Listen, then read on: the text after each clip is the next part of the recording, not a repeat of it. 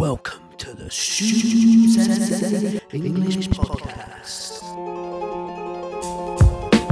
Hello and welcome to the Stu Sensei's English Podcast here with me, Stu Sensei. Today, I want to share with you a segment from a live session I had with another podcast host, Dane from English with Dane and we answer a very important question from one of the followers watching that live.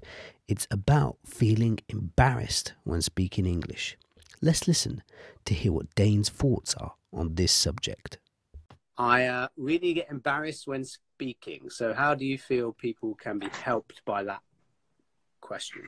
Yeah, um, I think it's kind of just exposure therapy you know, it's like it sounds a little bit crazy. Well, I mean, it sounds not crazy, but there's no magical cure for it other than just like, hey, do it a lot and it will get less embarrassing. You know, um, I think a, a good way to get around that is talk to strangers. Talk to strangers. Strangers don't know you. They don't know you. Go to a language exchange. Go to language exchanges where people don't know each other and they're there specifically to help you. Yeah. You know, there's a lot of free. I'm I'm not sure where where they live, um, but here in Madrid, for example, we have a lot of places that do free language exchanges. So like, you'll sit down and speak in English for 20 minutes, and then you'll speak in whatever the other language is, right? In our case, Spanish. Um, but just like find some, um, go online and find some groups, find some language groups, um, sign up to activities that you know are likely to have English speakers in them and just maybe like sign up to a book club or maybe book club's a little advanced, but sign up to anything. It could be art, it could be sports, it could be mm. whatever, and just talk to new people. I think a lot of the time we feel um, we get embarrassed because we're thinking like, oh no, I'm gonna mess up the pronunciation. My pronunciation is kind of strange because of my accent, and I have such a thick accent and all these things. But honestly, when I'm speaking to someone with an accent and I'm speaking to someone that is clearly not a native English speaker, I don't care.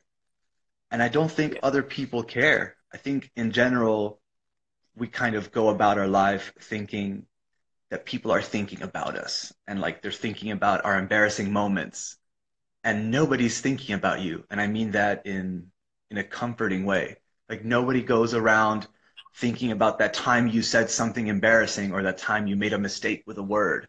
That's kind of more in our heads. So I would say um, to that question, just just don't worry about that. You know, I mean, it's a natural part of the learning process. It's a lot. It's a part of the learning process with anything you do, not just languages, right? When you start playing a sport, you start playing an instrument, yeah. you're clumsy, you're embarrassed.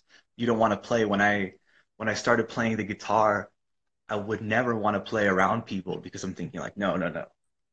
I'm I'm terrible. I don't want I don't want to hear you. But people are always supportive and people are I think much more willing to help and people are more patient than you think. And uh, most of it is is in our head, you know? What do you think?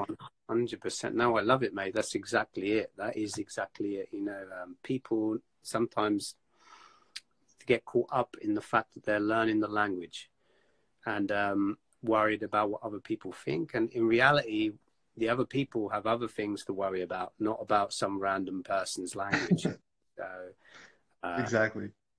Even though at the time there may be an awkwardness, after that it's like gone, like in seconds, you know. So um, we don't go around talking about those people who can't speak English or something like that. No, not like a. I think when when someone when someone's trying to even when you if you speak to a native speaker it's even it's even better you know? You might feel more insecure at first because you're thinking like no this is a native speaker. They're obviously gonna gonna realize that i'm making all these mistakes. But i think native speakers really appreciate um, anyone's effort to try and communicate in their language you know? And it's like um, I speak Spanish and English, right? And sometimes I'm speaking English with a friend out in the city, and a waiter or someone that needs to say something to me will just go for it and launch into this like broken English and and I used to I used to change back to Spanish, like letting them know, hey, don't worry, you don't have to speak to me in English. Like I understand Spanish. But over the last years, I've just kind of let them go for it because I think it's an important moment, and I think that a lot of times they've they've worked up the courage to just exactly. go for it and speak to me in English, and I feel kind of rude switching to Spanish. Like, hey, don't worry, I speak Spanish. I like to just kind of give them that give them that moment and and then afterwards say like, hey, good job, like, thank you. I didn't yeah, know you speak you spoke English, or you know, it's yeah, important. So it's important. So there we have it. What great advice from Dane there.